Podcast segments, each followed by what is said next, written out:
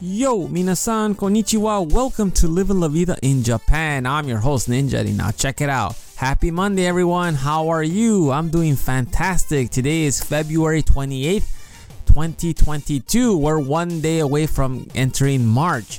So, what is happening? A lot has happened. If you have not been paying attention to the news, well, Russia invaded Ukraine as everyone expected or suspected, whatever you want to say.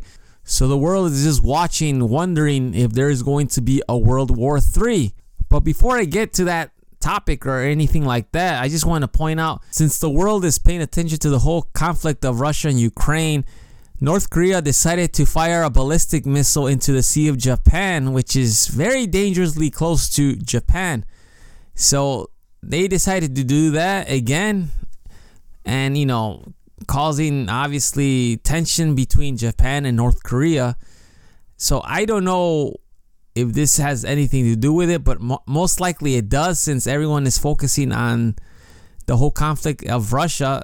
They're not going to pay attention to other stuff that's going on. So eh, once again, he fired a ballistic missile. I remember uh, when they fired a ballistic missile back in 2017 when everyone was waking up to text messages that uh, we were under attack or something like that. But I didn't get a text message this time.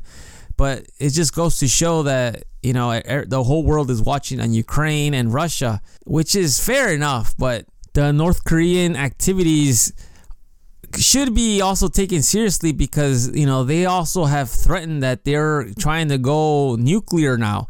So they're testing these missiles, which have not gone far as far as they probably would want, but at the same time, you know, they might get lucky one day and be able to actually reach Japan, which is yeah, that would really cause catastrophic disaster and a lot of consequences along the way.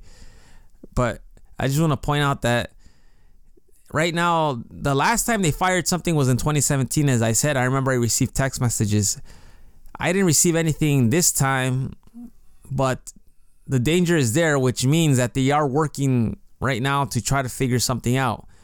I mean, what do you think? Please shoot me an email, goldninjadad at gmail.com. I'm curious to know. As far as World War III, I don't foresee it happening unless European countries or the US decide to get involved.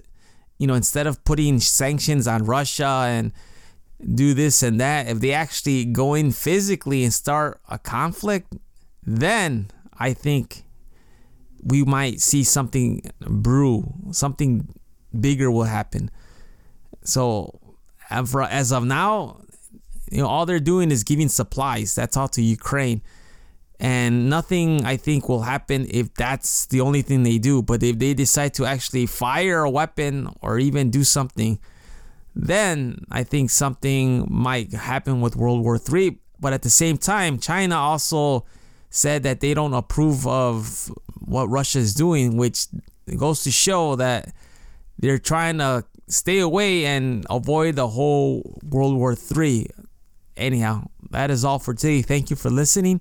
If you have any questions or concerns, please shoot me an email at goldninjadad at gmail.com or check out my Facebook page at www.facebook.com slash Living La Vida in Japan. I'm Ninja Eddie. I'll talk to you later. Hasta luego. Matane.